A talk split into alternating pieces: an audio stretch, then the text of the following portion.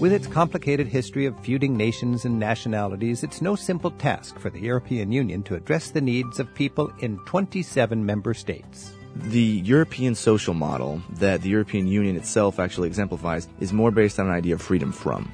Freedom from hunger, freedom from want, freedom from fear of another war, freedom from an old age. Hi, I'm Rick Steves. Political experts from both sides of the Atlantic help us to understand the European political model and the issues facing modern Europe in just a moment. And Paris is home to well over a hundred museums. We'll look at a few of the less obvious favorites with a local guide, including the Cluny Museum, which houses the exquisite Lady with a Unicorn tapestry. It is a museum with a magnificent collection of medieval artwork. You learn really about the Middle Ages. Get better acquainted with Europe today on Travel with Rick Steves. It's a crazy complicated continent of different languages and customs but they're trying to work and live together for a common purpose. Today on Travel with Rick Steves, we'll sort out how people from Greece to Ireland are organizing their society within the European Union. And later in the hour, we'll take a peek into some of the less obvious places where you can enjoy the art and romance of Paris. Imagine 1947 in Europe. Eurovisionaries sitting in the rubble of a bombed out continent, shaking their heads thinking, we've just blown ourselves to bits twice in our own lifetime. And they thought, we've got to do something about that. European visionaries got together after the destruction of World War II and decided we need to integrate our economies in order not to go to war again. Since then, Europe has been sort of in an evolution towards union. And it's a tough sell because you don't have any meaningful union without talking sovereign states into giving up some sovereignty. And every time you hear a headline, it seems like Europe's going down the tube. But I think for 50 or 60 years now, Europe has been, in a stuttering kind of way, two steps forward, one step back. I believe the European Union is here to stay, but it is confronted with some serious challenges, and we're going to get an update on that today, joined by two experts on contemporary issues in the European Union. We're joined by Ben Curtis, who teaches political science at Seattle University, and Ben is the visiting scholar at the EU Center at the University of Washington. And Hilburn Buys joins us, who's a founding member of the European Center for Defense, Security and Environment in Brussels. And he's a lecturer on political geography at Brussels European Communications School. Ben and Hilburn, thanks for joining us. Thank you, Rick. It's a pleasure. Hilburn, first of all, tell me more about your organization in Brussels. Okay, so the European Center for Security, Defense and Environment is intended to find a common platform for two movements that are rather important. One is the increased securitization of our, our lives and of uh, our need to defend Europe at a European level. And the other trend, which is that of increasingly including environment into many of our decisions. Um, so basically, it's talking about military issues and environmental issues confronting Europe. Yes, exactly. In particular, confronting the European military identity and you are living in Brussels, and I understand about a third of the population of Brussels are people like you who are in the bureaucracy of the European government. For a city of a million, we have 200,000 diplomats and emissaries. Wow. And you've got some pretty tough challenges. Now, Hilburn, I, I gave my little thumbnail sketch about the birth of the European Union and its vision.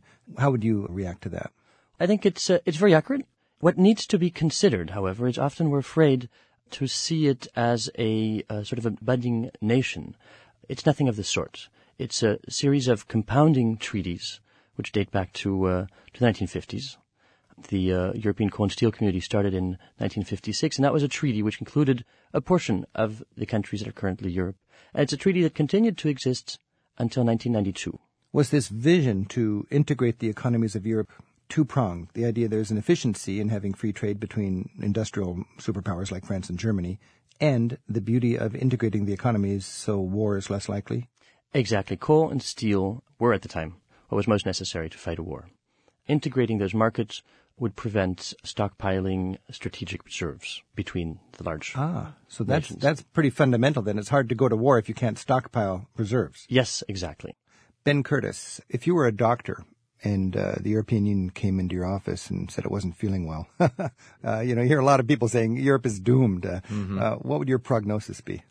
Right. Well, I think the European Union is going to need some medication, but I also am actually quite optimistic for a ultimately successful recovery. I'm not a doomsayer. I try to avoid being a too starry-eyed optimist, uh, one of these Americans looking across the Atlantic and seeing the model that's been created in the European Union and the promise in it. But you have to admit that right now Europe is in a bad patch. Those who are most pessimistic see the squabbles over um, the bailouts for the countries that, that have had the debt problems, see the problems the euro is having with kind of governing this common currency across all these economies, which are very, very different. And they say, you know, the European model is broken. But what I believe personally is that there's so much political will behind this 60 plus year project to keep it together that solutions will be found. There may be some pain uh, in the short and medium terms, but in the long term, Europe So, so political well. For instance, Greece is in terrible debt crisis, and who bails them out? Germans. Germans take a huge personal expense at this. And what's their attitude? They've just given a bunch of, in their view, lazy Greeks who are disorganized and consume far more than they produce. They just bailed them out. What's the attitude among 70 million Germans? Right. Well, I think you've described it pretty well. Um, the interesting thing about so much of European integration over these last several decades, and we're seeing kind of the chickens coming home to roost in this sense, in that it's always been an elite driven project. How often have the rank and file Germans or Frenchmen or Italians, how often have they really said, yeah, we need to bind together? I've noticed that because as the European has gone through, as Hilburn said, a series of treaties and so on, it seems like it is the political and industrial, I guess, elites that are actually trying to sell it to the populace. In recent um, plebiscites or elections, Hilburn? Uh, absolutely. Uh, in fact, uh, a word that was fashionable in particular about uh, oh, uh, 10 years ago was, was the idea of a, of a um, democratic deficit. A Uh, that- democratic deficit. In other words, the people don't want it and we'll have to explain to them why they do want it. Well, it's not exactly that. No, it's not. It's not that people don't want it necessarily. It's that there is a general sort of permissive apathy of the evolution of European affairs, except with those people who have genuine immediate interests. And who would have the immediate interests? Those elites in the business and political community that uh, that we discussed. So the whole idea of creating a free trade zone of 400 million uh, Europeans lets Europe compete with free trade zones like the United States of America and emerging super economic powers like India and China. That's the intention. That's the intention. So today, if we look at it, we do have, I mean, ballpark 400 million plus people, all in a free trade zone, most of them 300 million plus with the same coins jangling in their pockets. And you've got the uh, extra dynamic of an aging continent, right? Europe is, is in sort of crisis with its uh, geriatric demographics. the question is, whom does Europe benefit, right? Whom does European in- integration benefit? And apropos of the democratic deficit, I don't want listeners to come out of this thinking that this has been something that is completely imposed upon, you know, 500 million European citizens without their consultation and without necessarily them wanting it, because we have to remember that much of European integration has always been this kind of French-driven project. And so- French-driven a French-driven project, right? I mean, the Why would the French drive it? for reasons I think a lot of people can guess and which Fear of Germany. Yeah, exactly. Hilburn alluded to. And so this French model, the kind of technocratic rule that the, the ruler ultimately sort of knows better, Trust these experts. Yeah. And it contrasts with what one could describe as a more American model that, okay, the people know best. Let's consult them via these initiatives and let them make the laws directly. But This is actually kind of dark. You've got French people who have been, you know, they've been wiped out in two world wars, and you can look at Germany. Certainly. And uh, now the French are saying, they're not saying we give up. They're saying let's unify, and really Germany's going to take the lead, and France will be at least on the winning side and no longer invaded by Germany. That's quite a remarkable thing. I, don't know if uh, I would necessarily agree that they themselves would design a system in which the Germans would take the lead. That's sort of a. But isn't that the reality? I mean, That's if you- certainly the reality. If you look at the euro, the five euro note, it looks an awful lot like the old five Deutschmark note. I think you know. I mean, it's a Certainly, and the Deutschmark merited an, an illusion in the euro because it was a, it was a very good piece of currency. well. You got what? How many countries in the European Union now? Twenty-seven. Twenty-seven, and it's dominated by a handful of countries. Mm-hmm. absolutely. What, what's the attitude of the little countries, the the twenty countries that probably don't add up to the other seven? Yeah, and I spend a lot of time in those little countries every year, and it's interesting because there's this kind of schizophrenic attitude in that part of the, the promise, and I think the achievement of the European Union over the last 50 years, that it, has brought peace and prosperity to vast swaths of Europe in, in a completely unprecedented way. Peace and prosperity. I mean, I mean, that's hard to argue with. You can complain about the uh, laughable regulations and a lot of inefficiencies. Fundamentally, Europe has not gone to war. Absolutely. Exactly. Isn't that a triumph? Absolutely. And in, in its defense also, or to its credit at any rate, there are a series of mechanisms that ensure the role of smaller countries. These mechanisms are um, a little bit complicated, but consist of the rotating presidency. Each country at a certain point has six months and operates in an 18-month troika with three other countries in order to set the agenda and push the European project perhaps a little bit more in their direction. Now that's really interesting because if we can bring it back to American um, politics, you've got the House of Representatives, which is proportional, and you've got the Senate. Rhode Island has two senators, and Texas has two senators. Indeed. Designed to protect the little states from being bullied. So the EU has a system as something similar. Uh, absolutely. Packaged in a, a, different, in a different way. Different but, way, but the whole absolutely. notion is to protect the smaller countries from being dominated by the big ones. Yes, exactly. And the clearest allusion, I would say, to the Senate in the United States is the idea of the European various commission directorates general. And each directorate general is a sort of a bureaucracy which handles one aspect of, of European integration. There are 27 directorates general to be able to supply from each country a commissioner for that directorate general.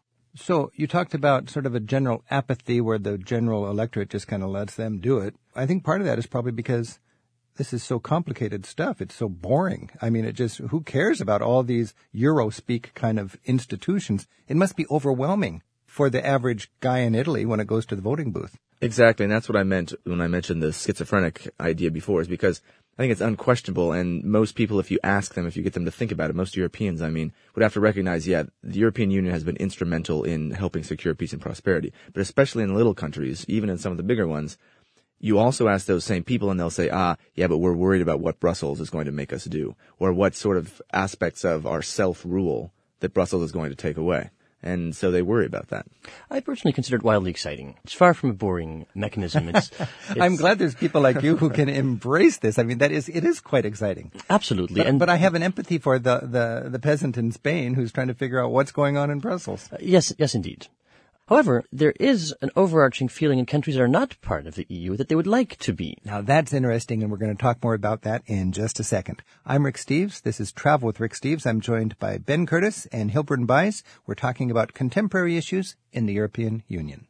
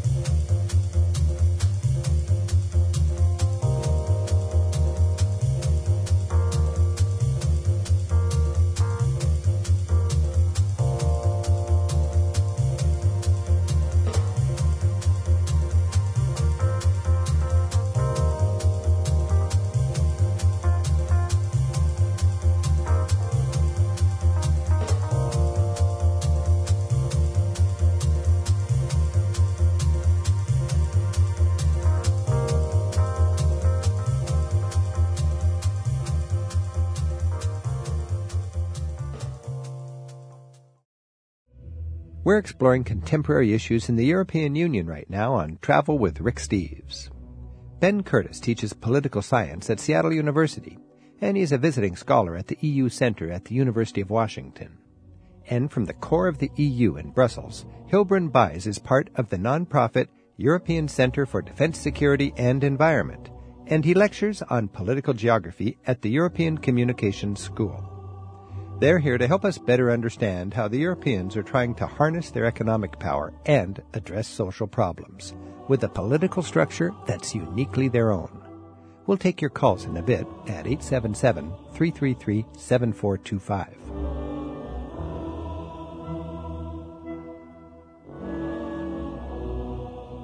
We're talking about the European Union and its evolution and the challenges it faces. It's fascinating to me to think that the European Union, this group of 27 states intent on creating a free trade zone for economic efficiency and realizing from history that they got to do something so they can avoid uh, devastating wars in the future. And it's been an evolutionary process now for a couple of generations. The sort of fundamental ethic from an economic point of view is there are net receivers and net givers. Everybody's part of this big family. If you're a poor country, you pay in less and you get out more. If you're a rich country, you pay in more and you get out less. But the rich countries know that this big economic free trade zone is only as strong as its weakest link. Therefore, Germans are happy to subsidize the Greeks and the Portuguese and the Latvians or whatever. Hilburn, tell me more about this net giver, net receiver uh, view of things. Okay, in a formal sense, they are distributed through a program called structural funds. The structural funds are investments that are intended to ameliorate the infrastructure of each country in terms of making it a good business platform, in terms of making transport. Okay, so more. new bridge across the Gulf of Corinth in Greece that's built with German money so they can get their gummy bears down to the Peloponnese. Yes, absolutely. There you go. Because the Greeks, they wouldn't build a bridge there. They've used the boat for centuries. It's a, it's a very good analogy. Great. Now, the euro is the big issue right now. And the euro, I understand, well, there's some fundamental problems. Ben, give us a little primer on what they're facing because of the euro. What's the pros and the cons? The euro was a fantastic concept in terms of trying to increase the efficiency of European economies and all these different countries. The interesting part about the euro, it was always maybe more a political project than an economic project. Because for it to have been a fully functional kind of economic project, much as the dollar is in the United States, uniting all these different states' economies, the governance to make sure that the dollar applies equally in, say, California and Illinois and Alaska and Florida, um, we all have basically the same system to make sure the dollar applies everywhere. In the European Union, there isn't really one authority with complete power to make sure that the euro's rules apply equally as well in, say, Spain and Finland. So whereas the dollar works in Alabama and New York and California, the euro wouldn't work so well in Portugal and Germany. Because of the fundamental weakness of some of the governing institutions that you'd want to make sure that the rules for Portugal's economy that it's adhering to the same rules as Germany. So that gives the peripheral countries and the poorer countries an unrealistic advantage which created in recent history uh, the Celtic Tiger boom in Ireland, for instance, and the boom that we had in Spain and Portugal. And suddenly they run out of fake boom time, and they got to get real. Yeah, though I would say that the advantage that accrued to some of these peripheral countries didn't necessarily come from anything off kilter in the system. In some ways, it definitely helped them because you have the lower wages, obviously, in Ireland or Portugal, where you can have manufacturing there and it's going to be more competitive than manufacturing in Germany. But the big but here is that there wasn't really a good mechanism to make sure that, say, Portugal was keeping its books and make sure that the economy didn't get overheated as well as you can have in the United States where there is some uh, various things like the Fed that have more power to watch over. So some things. of these countries could actually jigger their books a little bit and make them sound better than they Indeed, were. Indeed, they did. Yes. I, I, wouldn't like to make things necessarily much more complicated, but I do think it's important to draw a distinction between the euro, which is a currency, and the European Monetary Union, which is what we colloquially call the euro, and it's essentially a treaty with a series of rules attached to it. When we say the euro doesn't work, it's not true. The euro works very well. I use it every day. Mm-hmm. And I can certainly buy what I'd like to buy. I love it. I cross the border and I don't need to worry about changing money. I buy gas in Germany and I know exactly how that relates to the cost of gas in Belgium. And it has that convenience. The European Monetary Union isn't as young as the euro. It exists since the 1970s. So we've mm-hmm. already coordinated our currencies and pegged them together. And that evolution has permitted us to create what we call the European currency unit. The European currency unit was the euro before the euro. It was a conceptual currency that was traded just like everything else and became the euro in 2002. So all of the various currencies were just denominations of that Europe-wide uh, virtual currency? Yes, but the direction of the euro is the other way around. That all those all those currencies worked together, and its confidence was calculated by means of the European currency unit. If I try to understand the fix that Europe is in right now, because you've got major economies, Spain, Portugal, Ireland, Greece, that are in need of bailing out, my understanding is in the old days, when a country's economy was going south and they were just not living within the realistic bounds of a good, solid economy, you would give everybody a cut in wages by simply letting the value of that country's currency devalue. And now you can't do that because they're tied in the euro.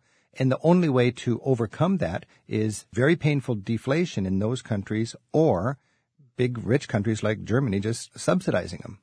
Ben? That's exactly right. I mean, that's the problem currently faced by Greece is that in the old days, when it controlled the drachma, when it controlled monetary policy for the drachma, it could just weaken the drachma. But now, because Greece doesn't control its own monetary policy. And then everybody takes a hit. Exactly. My right. hunch is, in the old days, Turkey funded the entire big dam project there over in the Tigris and Euphrates simply by devaluing their currency. Mm-hmm. I mean, you can pay off your World War One reparations by just printing money, and everybody's paying without noticing it. Yeah. You go to the grocery store; it takes more wages to buy a loaf of bread. And I want to jump in on, there's kind of two issues we've been talking about. There's one is the big countries versus the little countries. And often the big countries do have a bit more power. Um, in certain ways, but we're also talking about northern countries versus southern countries. And the southern countries, apart from Ireland geographically being in the north, they're the ones that, have, if you look, are having the bigger problems, All economically speaking. I'm Rick Steves. This is Travel with Rick Steves. We're discussing contemporary issues in the European Union with Hilburn Buys and Ben Curtis. Our phone number is 877-333-7425. You can email us at radio at ricksteves.com. And we have Gidi on the line in Los Altos, California. Gidi, thanks for your call. Hi. Thank you very much. Yeah, comment for Ben or Hilburn. Well, my question is about Germany changing their currency. You know, what is the effect on U.S. dollar and the economy of the countries such as Spain and Greece? I personally don't believe that Germany seriously is considering uh, making recourse to the German mark. It is, however, a threat uh, that's important for them to make use of because we should consider very carefully what, what would happen if Germany left left the euro. It would be it would be essentially a disaster. We'd be left with a very weak currency and a very expensive program of trying to make it work. Um, that would certainly be the end of a lot of things. Now, it would be for me a surprise if that ever happened. Now, what the effect would be on the U.S. dollar is something that I'd prefer to leave to Ben. But if- before we leave this Yes. dropping out of the euro, isn't it more likely that the peripheral countries will be dropped out of the euro so they can then have their currency devalue and ride out their waves? Can we shed them from the eurozone? Well, I, I've always liked the drachma. It's the oldest currency in the world, and um, and if you didn't have the drachma, you wouldn't have the Greek letters on the euro. It's the only country that gets its own letters on the on the paper money. and that's wildly exciting. it is actually. I guess I would say two things. One, apropos of uh, Germany potentially leaving the euro, th- I think it, Hilburn's right, and it's more likely if any of this were to happen that the peripheral countries, the ones who are having the economic troubles right now, would be more likely to drop out. But there is even talk of forming a kind of new Deutschmark zone with, say, the Netherlands, Austria, and Germany. Do I think that will happen? Almost certainly not. But there's some people talking about it. And the relation to the United States, well, I guess I would pose it for Americans listening in two ways. One, you could be really happy in that because of the euro's troubles, wow, it's become uh, more affordable for Americans to travel in Europe uh, compared to especially the last several years when the dollar has been very low and the euro has been very high. Um, so you can look at it from your own pocketbook and say, wow, that's great. Here's the other side of the coin, though, so to speak, and that is that the euro weakening European integration, European Union, and even the economic troubles there is really not a good thing for the U.S. I'm going to say in the kind of geopolitical sense, in that the European Union is the most important partner overall, this Atlantic relationship that the United States has with, call it Brussels, but the other kind of North Atlantic countries. That partnership is essential for peace and stability in the world. I'm going to say Americans should not want to see troubled waters in Europe because the community of values across the Atlantic is so important. We're the we're the community of democracies, and we don't really wish them economic troubles. Is my position on the matter.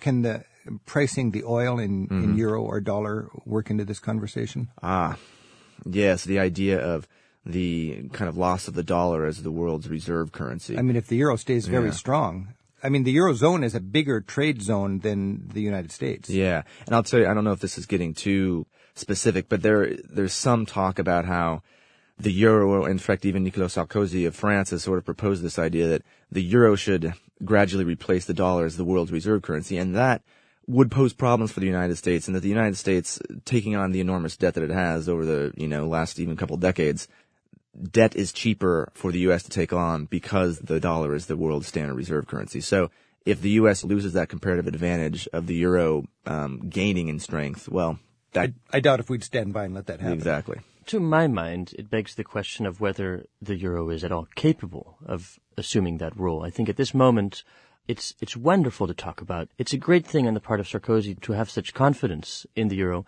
but it's really much too flattering. They've got they've got a little housekeeping to do first, I think. They've got, Absolutely. they've got a third of their population that doesn't have their act together, and, and when that happens, perhaps the euro will be fundamentally strong. Gidi, thanks for your call. Oh, you're more than welcome. Well, thank you. You know, this was something that I read, and I just wanted to know a little bit more about Yeah, it. which and I've it. I've learned about it with you. Oh, thank you very much, Rick.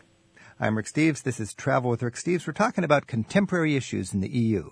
We're joined by Ben Curtis and Hilburn Buys. Ben Curtis is a professor at Seattle University and visiting scholar at the European Union Center at the University of Washington. And Hilburn Buys is a founding member of the European Center for Defense, Security, and Environment in Brussels and enmeshed in all of the political activity going on in the European Union community. Our phone number is 877-333-7425. Garrett's on the line in Chicago, Illinois. Garrett, thanks for your call. Oh, hi. Thanks for taking my call, Rick. Yeah. Uh, my question is how much impact and how immediate of a problem is Europe's aging and shrinking population? And I'm also wondering if there's an EU-wide policy to address this or what are some solutions that individual countries have carried out or are planning to implement. it's it's a thing that should be seen at first from the point of view of, uh, of member states, so the individual countries, and next at the European level. For the time being, some countries are suffering worse than others. Democracy in Belgium, for instance, is rather positive. We're looking at a, at a very nice, stable population. The Netherlands and France, on the other hand, will be graying. So wait a sec. We're talking about this fact that the European populace is getting old. It's, Yes. It's a geriatric continent in general. Yes. And you're saying it's a bigger deal in some nations than others. For the time being. Okay. uh, at issue is mostly the price tag. Old people have become very expensive because over the course of the second half of the 20th century, they have demanded increasingly high pensions, uh, shorter work weeks, and low ages for retirement. So old Europeans are more expensive than old Americans? Uh, oh, absolutely, absolutely. And are they happier? Oh, they're they're overjoyed. But where's the money going to come And why from? wouldn't you be? Part of it is the problem that, that definitely older Europeans are more expensive than older Americans. The reason, of course, being that the social safety net to take care of those older Europeans is more extensive than that to take care of. And they live older longer than Americans. And they live longer in many cases, yeah. Um, God, those Europeans. They live longer, they work less. I just, they're more content. I know they've got it all figured out, don't they? Disgusting. I'm staying home. exactly. it's not just the the fact that they may be more expensive, but it's also that, as Hilburn was um, pointing us towards, that in some countries there are fewer young people or people of working age, say, to pay for those pensions, to pay for those expensive old people, and so that's kind of the the shall we say skewed demographic divisions that some European countries are. So they have two choices. They could have policies that encourage people to have more kids, or they could find some big country that's poor and eager and got lots of youngsters. Turkey. Yeah, exactly. 70 million. Very young country, and they love to come in as guest arbeiters, guest workers, and uh, work like mad. And then the Europeans can enjoy their happy retirement. This is quite a quandary for Europe, isn't it? Because it's scary to have 70 million Muslim Turks as part of the EU with all the free borders and everything, but it might be an economic necessity. Consequently, you got governments and business in favor of it and people afraid of it. Yeah, and, and of the advanced industrial democracies, so I'm talking about Canada, the United States, Japan, mostly the European Union, and say Australia, New Zealand. Of these countries, Japan is in the exact same boat as many of the European countries in that they have this really old population and relatively few younger people to pay for them. And Japan also has really restrictive immigration laws because the thing that makes the most sense, frankly, is to do what, say, the United States, Canada, Australia, New Zealand do, which is allow for more immigration. But as uh, Rick has just mentioned, that is threatening to some of these European societies becoming more multicultural than they have been, or at least have been perceived to be for many decades. Yes, absolutely. What, what we need to remember is that Turkey is in an application process to the European Union, and uh, that this application process is lengthy and requires certain signals from their part as well. First of all, we have to ensure that Turkey recognizes Cyprus, because Cyprus is a member of the European Union, and if they don't recognize Cyprus, they can't be part of this sort of treaty. In the process, there are 35 chapters to what we call the acquis communautaire. That's a, a sort of a large rule book that goes from um, the quality of governments until uh, perhaps the size of staircases in uh, in new So construction. all the EU standards. We're at chapter five in negotiations now. And sometimes I wonder if it's not in the interest of, of Turkey to operate very slowly on that, because they're not quite sure exactly what Europe is going to become. Ah, you could wait a little while longer and have a better bargaining position. Perhaps. What is your guess? Will ten years from now will Turkey be part of the EU? I would be surprised. You'd be surprised, Ben. I would also be surprised, though. Interestingly, like a lot of the American political class, I'm for it. I, it's many problems it would create. I would sort of like to see it. Better for Europe in the long run. Yeah. Garrett, um, thank you for injecting that into the conversation, and thanks a lot Yeah, for your call. interesting. Okay, Thank take you care. very much, Rick. Mhm, Bye now. Bye. I hear a lot of people complaining about Europe because they are unable to speak with one voice when it comes to military issues and foreign policy. Hilburn, what's the latest on that? Latest on that is um, 2010. Beginning of it was uh, the year where we uh, started setting up a thing called the European External Action Service. And the EEAS is headed by a lady by the name of Baroness Ashton, who had the job all year long to create a foreign service for the European Union, sort of a State Department for the European Union. But more than that, it also includes the military chiefs of staff, the uh, European Defense Agency, and uh, also a certain uh, intelligence branch, as well as cooperation and development. So it's a very large portfolio for one person to handle. Needless to say, now at the beginning of 2011, there isn't a formal organogram created for it yet, but uh, we've got a four-year experimental So phase. there is a vision and a plan where Europe can speak with one voice on defense issues. Yes. Famously, uh, Henry Kissinger had complained that when I call Europe, who do I speak to? Today, if um, Ms. Clinton would like to call Europe, she picks up the phone and asks to speak with Baroness Okay, Ashton. so Kissinger's complaint no longer rings so true. It It's rings less true. Less Oh, true. It'll take it'll take some years before it's complete. But it really is a matter of giving up sovereignty. I mean, countries can make a lot of concessions for trade and so on, but when it comes to going to war, that's a tougher sell, probably. It is. You have to realize that it's not a sovereign organization. It remains an intergovernmental organization, meaning that once we decide to have a military operation, we have to decide that we want it, who wants it, who would like to participate, and who's going to commit funds to it. Last night I had the strangest dream I ever had before. I dreamed the world had all agreed to put an end We'll finish our look at some of the issues facing the European Union as a political force in just a moment. Then we'll enjoy the pleasure of Paris with a look at some of its less visited but no less rewarding museums, where you can absorb the wonders of the Middle Ages, the Impressionists, modern art, and the surrounding tableau you find in the streets and parks of Paris. I'm Rick Steves, and today on Travel with Rick Steves, we're probing into the ways and whys of the European Union. We'll finish up in a moment with our guests Ben Curtis and Hilburn Buys. Ben's an associate professor of political science at Seattle University. In Brussels, Hilburn helped to found an agency called the European Center for Defense Security and Environment.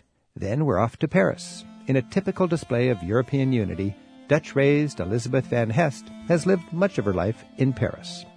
She'll suggest some of her favorite uncrowded places to get inspired by the city's many specialty art museums and to breathe in the romantic atmosphere of Paris.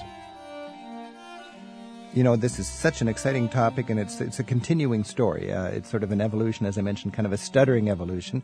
Unfortunately, it's the headlines that always show the, the disappointments, but I, I think it's a generally a moving forward process.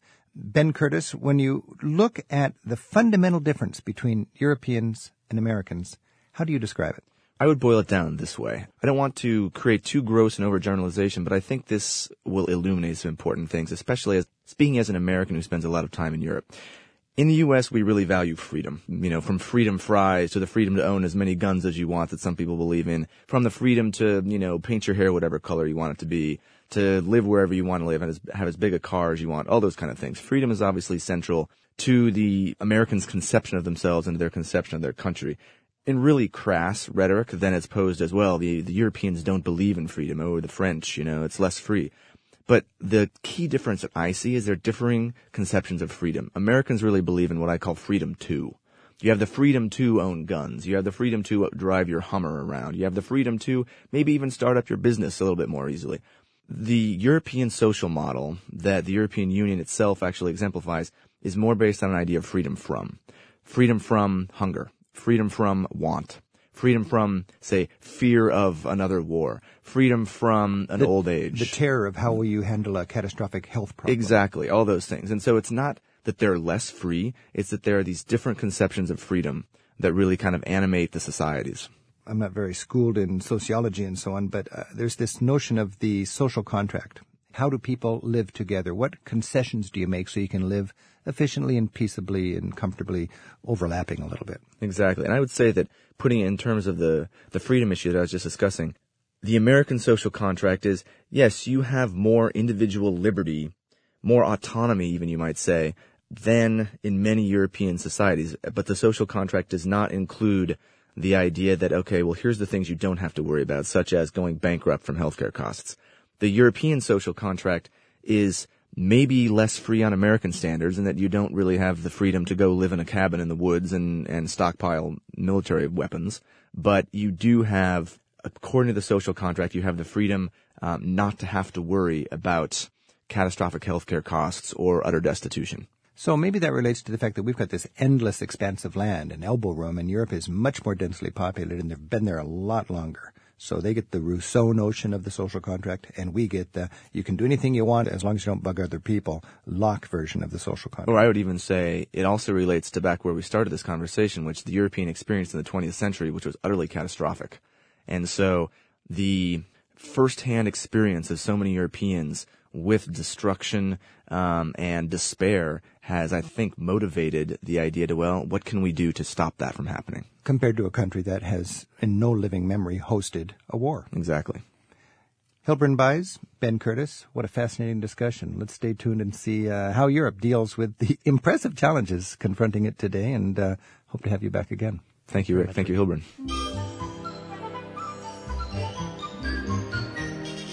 Brussels may be the political capital of the European Union, but for me, Paris will always be the heart of Europe. Up next, it's a guided exploration of some of the places that may not be at the top of your sightseeing list in Paris. But these places offer no less of a rewarding experience. It's a magnificent city I want to talk about the museums of Paris, not the big ones necessarily, but the wonderful little charming museums and special ways we can get an insight into the great culture of France and of Europe. I'm joined by Elizabeth Van Hest. Elizabeth, thanks for joining us. Thank you et bonjour. Bonjour. You are so French to me, but you're actually a Dutch girl. Tell me how a Dutch girl ended up in Paris. Oh, like many others. You see, we go there because the French language is extremely difficult. We learn it at school, you study, study, and then after you pass your exams, you really can't speak. So I thought I had to go to France and I had so in, in the Netherlands, you learned enough to get the, the pass the class, but you oh, realized oh, yes. you needed to know better. So to be you, honest, so my went, English is still from school. Oh yeah. I never went to an English speaking country because you see, I intended to. I was going one year to France and then to maybe Australia or England or and then to a German speaking country because it was a long time ago and that Uh-huh. were the three most important languages for us. But then, You went to Paris? yeah, I never left. Never left. I'm still there. That was a long time ago. Yeah. And Wow. and now you're a guide in Paris. yes. Wow. When you have a visitor coming to Paris and you want to just really find a charming small museum, an underappreciated museum, where do you take people? Well, I first tell them that every corner in Paris is a museum.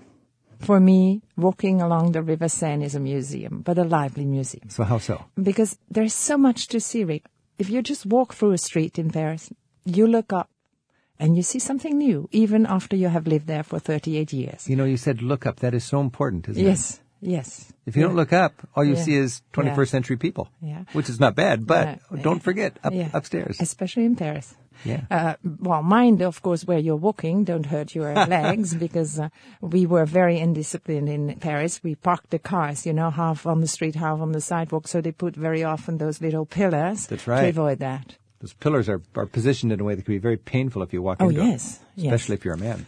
But well, no, they're low. It's uh, it's your it's your your knees? Okay, oh, it's I'm- even below your knees. but uh, believe me, it, uh, well, they have other. But we speak about that another time. If you're in Paris and you Yes. want to be swept away by the exquisite sumptuous artistic richness of the Middle Ages, Yes. where do you go? I go to Cluny. The Cluny Museum. Yes. Right there in the Latin Quarter. Yes. Why? Because, you know, some of our smaller museums, they are housed in a building that was never built to become a museum. Right. So first of all, you have a special atmosphere. Right. Hotel de Cluny was built at the end of the 15th century Right. for the abbot of Cluny. You know, this big, big order, religious Okay. order Yeah. that has been founded, I think it was 910 in, in Burgundy. And they had uh, their house in Paris. So this was a mansion for a very important church leader. Exactly. And today, what do you find inside? And today, uh, thanks to an, uh, a private collect, you say collector. Yeah. It is a museum with a magnificent collection of medieval artwork, but also utensils, you know. You learn really about the Middle Ages. little utensils, you mean? Or Yes. little uh, Yeah, uh, things that you that you live with. Yes. So you get an intimate understanding Yes. of medieval life in the Cluny Museum, C L U N Y. And for me, this unicorn tapestry. oh, that is so It is- beautiful. And you just look at that, you know, it's it's dark but beautifully lit, so your attention just goes to this Yes. exquisite tapestry. From what century is this? um, it's medieval, and I don't think anybody knows really the exact date. Let's say around 1400. Okay, so it's uh, before the Renaissance, that's for sure. Yes. Yeah, and you get the exquisite character of the Middle Ages, both the elegance of the wealthy people and the delightful little details. Yes, you know the lady because she is in fact a person, uh, the main person because the She's a the- historic the individual. The, title is the lady with the unicorn. Oh, that's right. And this lady, oh, she's a wealthy lady. I always look at her clothes. And she's dressed like the people. Wealthy people were dressed, of course, in those days. You see, uh, always double layers. And to show how wealthy you were, you would lift up the upper layer and you could see the dress in underneath. So it so she was should proud be a, of her wealth, and Oh, she I showed it off in her fine fabric. Oh, I think so. And she's she's covered with beautiful jewelries, and on each scene she has another uh, haircut, or her hair is covered by a different. Now that's one occasion, Elizabeth, where I was so thankful to have the information provided by the museum, so I could uh, try to bring some meaning to each of those beautiful panels. Mm-hmm. When you read about it, you get into a medieval mind frame. Yes. No, it is beautiful. You see, uh, the tapestry is red, and everywhere there are flowers, Yeah. tiny little birds and animals, and there is a kind of a an island, a dark green blue island on which the lady is standing, and uh, sometimes there is a, a smaller lady next to her, which probably is a servant, and uh, of course the animal, the unicorn. And what is the symbolism of the unicorn? Why is that? Oh, um, well, that's a, a, a mysterious mythological figure, um, animal, that, according the legend, can only be caught by a virgin.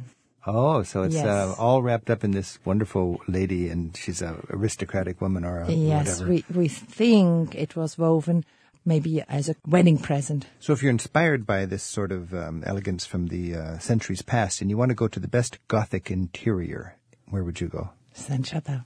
Easy question. Yes. And it has been restored many times. Now this is a cathedral of glass. Yes, not a cathedral. No, I mean, but it's like a, a lantern. I mean, Yes. in, in a sense, it's Oh, just a- yes. like a treasure chest. You know, in architectural uh, expression, you say a skeleton, and this is really a skeleton. If you would take out the windows, you would have really a skeleton of, Yeah, of it- stone. you know that's a very good point. It, it is, uh, and and that's the whole notion of Gothic. It becomes a skeleton of stone, which holds all of that beautiful medieval glass, yes, telling all sorts of Bible stories. yes. I have often compared the glass windows with the skin. Yeah, You know, because your right. skin doesn't hold up anything. Right. It is just surrounding That's the a beautiful thing. Now I understand that King, which king? This is Louis Louis, the Ninth, Louis that the we Ninth. call Saint Louis. Saint Louis. I understand, and maybe this is just, uh, I'm not sure if this is right. Tell me what you think, that Louis paid more for the crown of thorns than he paid for the building of the beautiful Yes. church that he built to house the crown of thorns. Yes, exactly. And he also had a, a beautiful shrine Yes. with precious stones. To In hold the crown of thorns? Yes. When it Doesn't exist anymore, of No, course. it's unfortunate, but when I walk up that dark, narrow spiral staircase yes. and I pop into that gloriously lit Yes. building, it's best to go when the sun's bright. Yes, and sometimes people think it has to be very bright and sunny weather. Right. It's not necessary. Okay. Uh, the best is when there is a light that is uh, equal everywhere, you know? Really? Not, yeah, because Not if a you harsh have a light coming in on the side. Okay. Yes, if you have very advice. bright sunshine, Right. uh, you can't see really the scenes. Nice. That's a good tip. Now, let's take another slice of Paris. We're, we're just, I'm talking with Elizabeth Van Hest. We're talking about the cultural wonders of Paris that are hiding out. Of course, we know the Orsay Museum is a wonderful collection of Monets, and it was the post-Louvre collection, right? Uh, Yes. uh, a generation ago, they took all of the different museums in Paris that had art after 1848 or something like this, put them together to match the Louvre. You do the Louvre, and that takes you from ancient times until the middle of the 19th century. Yes. And then we go into the more modern art. Of course, there are great gem museums dealing with Impressionism outside of the Orsay. Where would you go? Well, first of all, you go to the Orangerie. The Orangerie. Orange Tree House, Orangerie. You know, next to palaces, and as you know, the Louvre was a palace, they build orange tree houses to house the orange trees. And why did they have orange trees? Oh, Rick, I think you know that because it was not so smelling very well inside of palaces. So they used orange trees also inside of palaces. Think of Louis XIV's. I didn't know that actually. I mean, didn't? I thought it was to impress your subjects that you were a divine monarch, that you could grow Wow. oranges in a controlled climate. Of course, you can explain it in different ways. Okay, but tell me I'm about sure this, uh, right. this, uh, And they- fragrance issue. Well, the first time they used the orange trees, as far as I know, because I didn't live in the 17th century. Right. But um, it was to make it smell better. Lovely. They didn't eat so they, it. they had the orange tree uh, house outside of the biggest palace in Europe, the Louvre, Yes, And or, or in, in Versailles in, first. or in Versailles. I in mean, yeah. Versailles first, and they used the, the small ones in the Hall of Mirrors. Yeah. And that's why they grew them outside. They had to grow them somewhere, and that yeah, was in the orangerie. so today, the orangerie Yeah. houses not oranges, but water lilies. Yes. Yes. Uh, that is since, oh, I don't know exactly the date, but in the beginning of the 20th century, is. it already was a museum. It's interesting that people think of the, the Orsay for their Monet paintings, but really, the ultimate Monet paintings really are his water lily collection. Yes. And you see that at the orangerie. And you know, um, Monet offered these um, water lilies to France uh, on the day uh, of armistice. You know, on the day that the First World War came to an end. I didn't he know wanted, that. Yes, he wanted it to be a present for peace. And what is more peaceful than his paintings, the water lilies? That's beautiful. So, Yes. 1918, after this horrific war, Monet, was he still in France at this time? Yes, he was painting in, in his gardens Giverny? in Giverny Outside and in of his Paris, house. yeah. And he was the uh, one of the best friends of Georges Clemenceau. To celebrate peace and to, to celebrate peace, to remind people that peace is better than war, he gave Yes. this precious collection of paintings to the government, to the people, really. Because you see, his one of his best friends was Georges Clemenceau, and he played a very important role politically in those days. So um, Georges Clemenceau was allowed to come to Giverny and make his choice. so Monet was thanking Clemenceau for being a force for peace. Is that the idea? I think so. Yeah, well, that's great. it And an- today, when you go to the Orangerie, and you got to go there, it's right in the Tuileries Gardens, right next Oh, to the yes. Place de la Concorde. You know, they have restored it. It was closed for many, many years, and uh, it's much better again. and downstairs, there's wonderful 20th century collection yes, of paintings. that's what they did during the restoration. There's another collection of paintings outside of Paris that's wonderful for Monet lovers. Marmottan. Oh, yeah, Marmottan. Tell us about Isn't the that Marmottan. pretty? I love it. And you go through, again. you go, it's just delightful to walk through the park from the metro stop to get there. Yes, very exquisite part of Paris. You know, when I was an au pair girl, so that was 38 years ago, I still saw these uh, nannies Right. with this beautiful, uh, how do you call that, where the baby is? In, Car- uh, uh, carriage. you know what you see in the 19th century Yeah. picture? They were still there. In the park. You don't see them No, anymore. but you do No. see mothers and their children Yes, or, or families yes. there in the playground. Yes, in the playground. Now, when you go to the Montmartre Museum, what was so impressive to me is the uh, the Monet paintings. Mm-hmm. And isn't the painting that gave the name to the entire movement there? Impression soleil levant. What that? Uh-huh. Impression sunrise. Impression, sunrise. Soleil levant. So you can go to the Montmartre and see the painting that gave the name to the entire movement. Yes. And, you know, this is what Monet, um, most of these paintings you see in Marmottan, he kept it in his house in Giverny. And once he passed away, first of all, his uh, daughter-in-law kept the house, and then he had only one son who inherited. and he donated it all to the Marmottan Museum. That's why the Marmottan has such a big collection of Mar- Monet paintings. Huh. I'm Rick Steves. This is Travel with Rick Steves. I'm learning a lot about the great little museums in Paris with Elizabeth Van Hest. Elizabeth, we've been talking about Impressionism. Of course, the rallying cry of the Impressionist artists was out of the studio into the daylight, into the sunshine. Yes. And you said, and, and we started this little discussion talking about how in Paris, just walking down the streets is like walking down a museum. Oh, yes. If you want to go to a little park in Paris and, and get the, the spirit of Monet and the Impressionists, where would you go? Um, well, one of my favorite parks is, of course, Jardin de Luxembourg. Oh, yeah. Um, but you can also go to Bois de Boulogne. Really? Hardly anybody goes there because it's on the exterior of Paris. We call it one of the two lungs because we have two very big parks. One of the lungs of Paris. Yeah. Yes, because it's green, so it gives the air, and you need air in your lungs. And on a nice- city need lungs. And if you wanted to enjoy the dappled sunlight, oh, very romantic. you could go to the Bois, uh, say the Bois de Boulogne. Bois de Boulogne. And you see, when you go during the day, you walk around and you can take a little um, barge Mm-hmm. and you go on an island where, of course, is a restaurant. We are in France, after all. Huh? of course. And so you can have a nice meal outdoors in the summer times. And then you could set up your canvas and capture the moment. exactly. Elizabeth Van Hest, thanks a lot, and I'll see you in Paris soon, I hope. Oh, tot, uh, au revoir. Au revoir.